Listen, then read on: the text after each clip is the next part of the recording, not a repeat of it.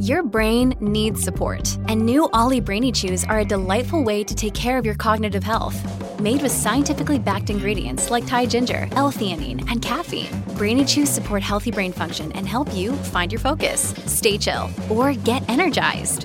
Be kind to your mind and get these nootropic chews at olly.com. That's O-L-L-Y.com. These statements have not been evaluated by the Food and Drug Administration. This product is not intended to diagnose, treat, cure, or prevent any disease. This episode is brought to you by Shopify. Whether you're selling a little or a lot, Shopify helps you do your thing, however you cha-ching. From the launch your online shop stage, all the way to the we just hit a million orders stage. No matter what stage you're in, Shopify's there to help you grow. Sign up for a $1 per month trial period at shopify.com slash special offer, all lowercase. That's shopify.com slash special offer.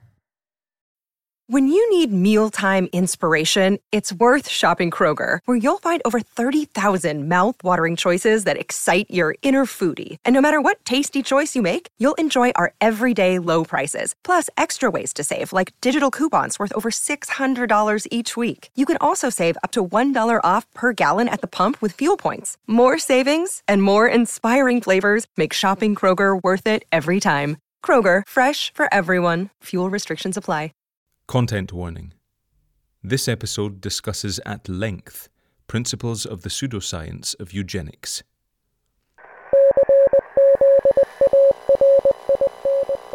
Telegram. Rufus Smith, London to Lord Godalming, Care HBM Vice Consul Varna. 28 October. Tsarina Catherine reported entering Galatz at 1 o'clock today.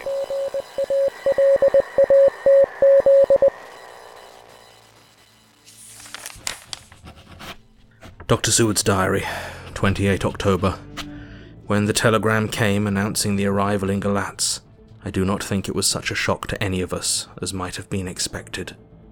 True, we did not know whence or how or when the bolt would come, but I think we all expected that something strange would happen. The delay of arrival at Varna made us individually satisfied that things would not be just as we had expected. We only waited to learn where the change would occur. Nonetheless, however, was it a surprise?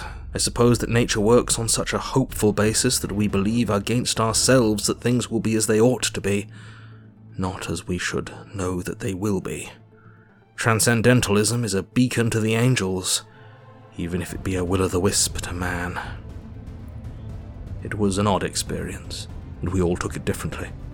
Van Helsing raised his hand over his head for a moment, as though in remonstrance with the Almighty but he said not a word, and in a few seconds stood up with his face sternly set. Lord Godalming grew very pale and sat breathing heavily. I was myself half stunned and looked in wonder at one after another. Quincey Morris tightened his belt with that quick movement which I knew so well. In our old wandering days, it meant action. Mrs. Harker grew ghastly white, so that the scar on her forehead seemed to burn and she folded her hands meekly and looked up in prayer. Harker smiled. Actually smiled. The dark, bitter smile of one who is without hope. But at the same time, his action belied his words, for his hands instinctively sought the hilt of the great kukri knife and rested there. When does the next train start for Galatz? said Van Helsing to us generally. At 6:30 tomorrow morning. We all started, for the answer came from Mrs. Harker. How on earth do you know? said Art. You forget, or perhaps you do not know, though Jonathan does, and so does Dr. Van Helsing, that I am the train fiend. At home in Exeter, I always used to make up the timetables so as to be helpful to my husband. I found it so useful sometimes that I always make a study of the timetables now. I knew that if anything were to take us to Castle Dracula, we should go by Galatz, or at any rate through Bucharest, so I learned the times very carefully. Unhappily, there are not many to learn, as the only train tomorrow leaves as I say. Wonderful woman, murmured the professor. Can't we get a special? asked Lord Godalming. Van Helsing shook his head. I fear not. This land is very different from yours or mine. Even if we did have a special, it would probably not arrive as soon as our regular train. Moreover, we have something to prepare. We must think. Now let us organize. You, friend Arthur, go to the train and get the tickets and arrange that all be ready for us to go in the morning. Do you, friend Jonathan, go to the agent of the ship and get from him letters to the agent in Galatz, with authority to make search the ship just as it was here. Morris Quincey, you see the vice consul and get his aid with his fellow in Galatz and all he can do to make our way smooth, so that no times be lost when over the Danube. John will stay with Madam Mina and me, and we shall consult. For so if time be long, you may be delayed. And it will not matter when the sun set, since I am here with Madam to make report. And I, said Mrs. Harker brightly, and more like her old self than she had been for many a long day. shall try to be of use in all ways, and shall think and write for you as I used to do. Something is shifting from me in some strange way, and I feel freer than I have been of late. The three younger men looked happier at that moment, as they seemed to realize the significance of her words. But Van Helsing and I, turning to each other, met each a grave and troubled glance. We said nothing at the time, however. When the three men had gone out to their tasks, Van Helsing asked Mrs. Harker to look up the copy of the diaries and find him the part of Harker's journal at the castle. She went away to get it. When the door was shut upon her, he said to me, We mean the same. Speak out. There is some change. It is a hope that makes me sick, for it may deceive us. Quite so. Do you know why I asked her to get the manuscript? No, said I, unless it was to get an opportunity of seeing me alone. You are in part right, friend John, but only in part. I want to tell you something. And oh, my friend, I am taking a great, a terrible risk, but I believe it is right. In the moment when Madam Mina said those words that arrest both our understanding, an inspiration came to me. In the trance of three days ago, the Count sent her his spirit to read her mind. Or more like he took her to see him in his earth box in the ship with water rushing, just as it go free at rise and set of sun. He learned then that we are here. For she hath more to tell in her open life with eyes to see and ears to hear than he, shut as he is in his coffin box. Now he make his most effort to escape us. At present he want her not. He is sure with his so great knowledge that she will come at his call. But he cut her off, take her, as he can do, out of his own power, that so she come not to him. Ah, there I have hope that our man brains that have been of man so long and that have not lost the grace of God will come higher than his child brain that lie in his tomb for centuries, that grow not yet to our stature, and that do only work selfish and therefore small. Here comes Madam Mina. Not a word to her of her trance. She know it not, and it would overwhelm her and make despair just when we want all her hope, all her courage, when most we want all her great brain, which is trained like man's brain, but is of sweet woman, and have a special power which the Count give her, and which he may not take away altogether, though he think not so. Hush! Let me speak, and you shall learn. Oh, John, my friend, we are in awful straits. I fear as I never feared before. We can only trust the good God. Silence, here she comes. I thought that the professor was going to break down and have hysterics, just as he had when Lucy died. But with a great effort, he controlled himself and was at perfect nervous poise when Mrs. Harker tripped into the room, bright and happy looking, and in the doing of work, seemingly forgetful of her misery. As she came in, she handed a number of sheets of typewriting to Van Helsing. He looked over them gravely, his face brightening up as he read. Then, holding the pages between his finger and thumb, he said, Friend John, to you with so much of experience already, and you too, dear Madam Mina, that are young. Here is a lesson. Do not fear ever to sink. A half thought has been buzzing often in my brain, but I fear to let him loose his wings. Here now, with more knowledge, I go back to where that half thought came from, and I find that he be no half thought at all. That he be a whole thought, though so young that he is not yet strong to use his little wings. Nay, like the ugly duck of my friend Hans Andersen. He be no duck sort at all, but the big swan sort that sail nobly on big wings. When the time come for him to try them. See, I read here what Jonathan have written. Was it not this Dracula indeed who inspired the others of his race, who in a later age again and again brought his forces over the great river into Turkeyland? Who, when he was beaten back, came again and again and again, though he had come alone from the bloody field where his troops were being slaughtered, since he knew that he alone could ultimately triumph. What does this tell us? Not much? No.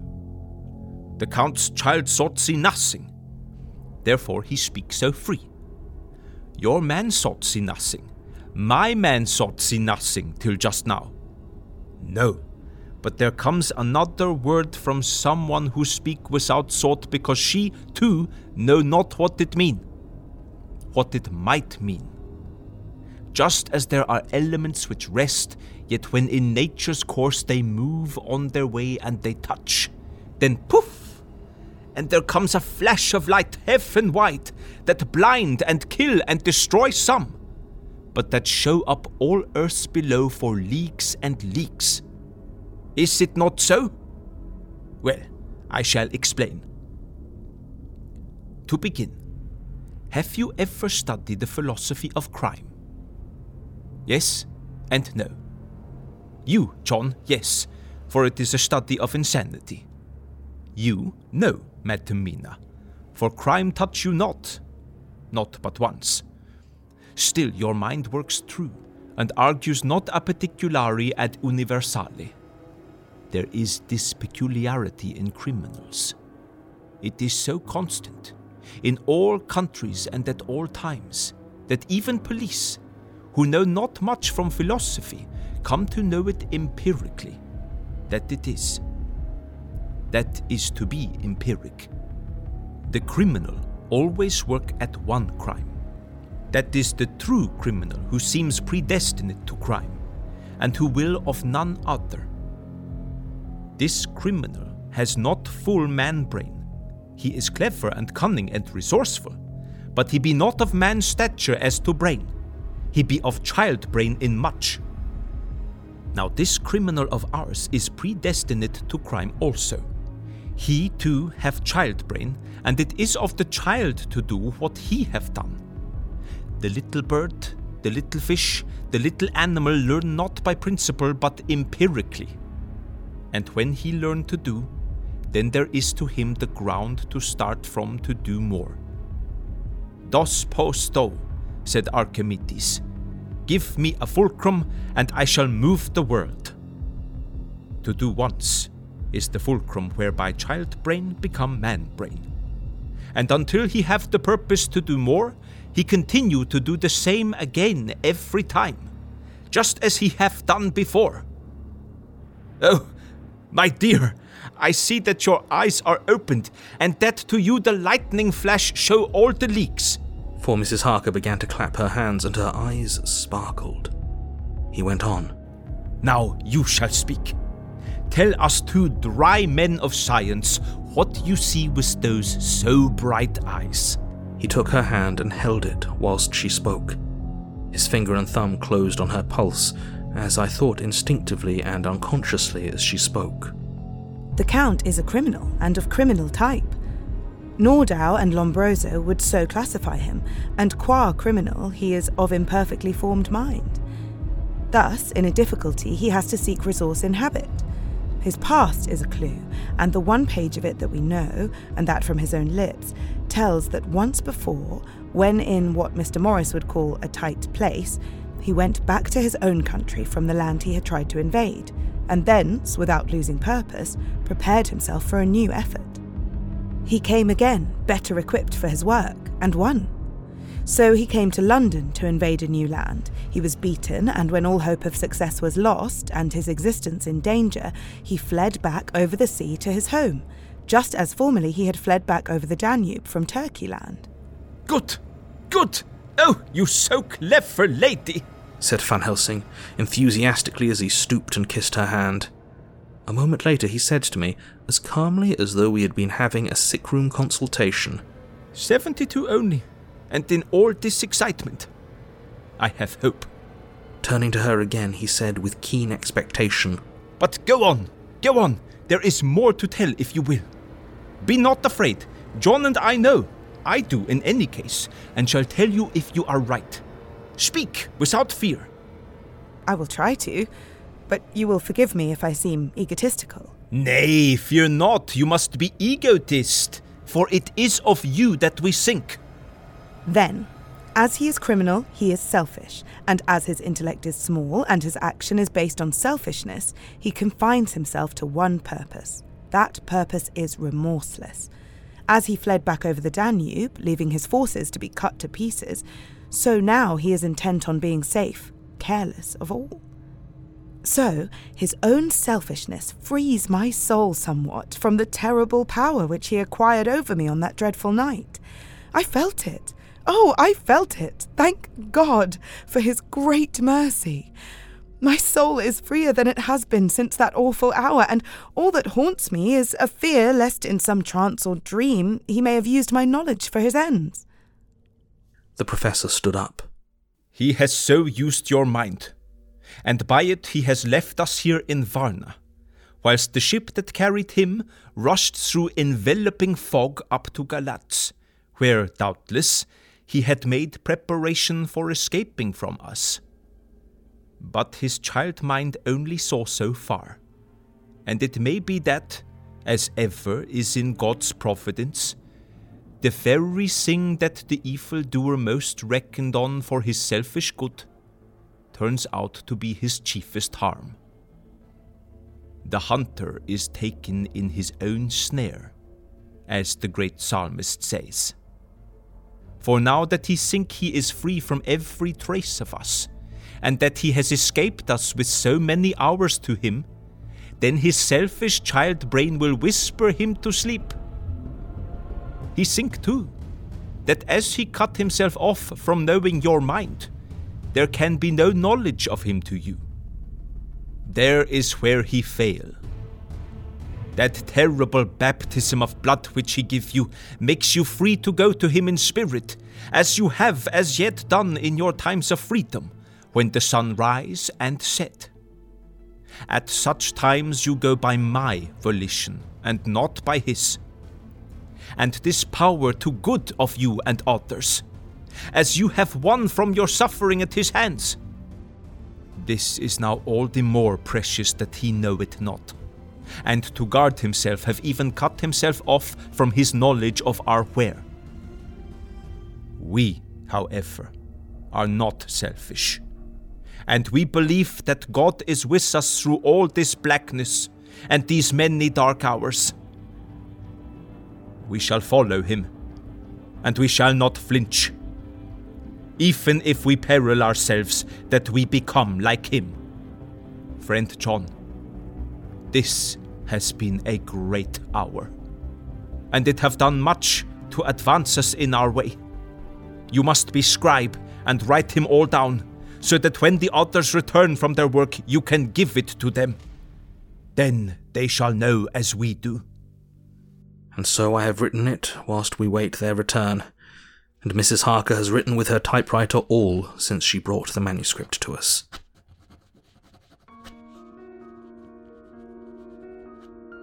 This episode featured Graham Rowat as Rufus Smith, Jonathan Sims as Jack Seward, Alan Burgon as Van Helsing, Isabel Adomakoh Young as Mina Harker, David Ault as Lord Godalming, and Karim Kronfli as Dracula. Dialogue editing by Stephen Indrisano, sound design by Tal Minear. featuring music by Travis Reaves, produced by Ella Watts and Pacific S. Obadiah, with executive producers Stephen Indrisano, Tal Minear, and Hannah Wright. A Bloody FM production.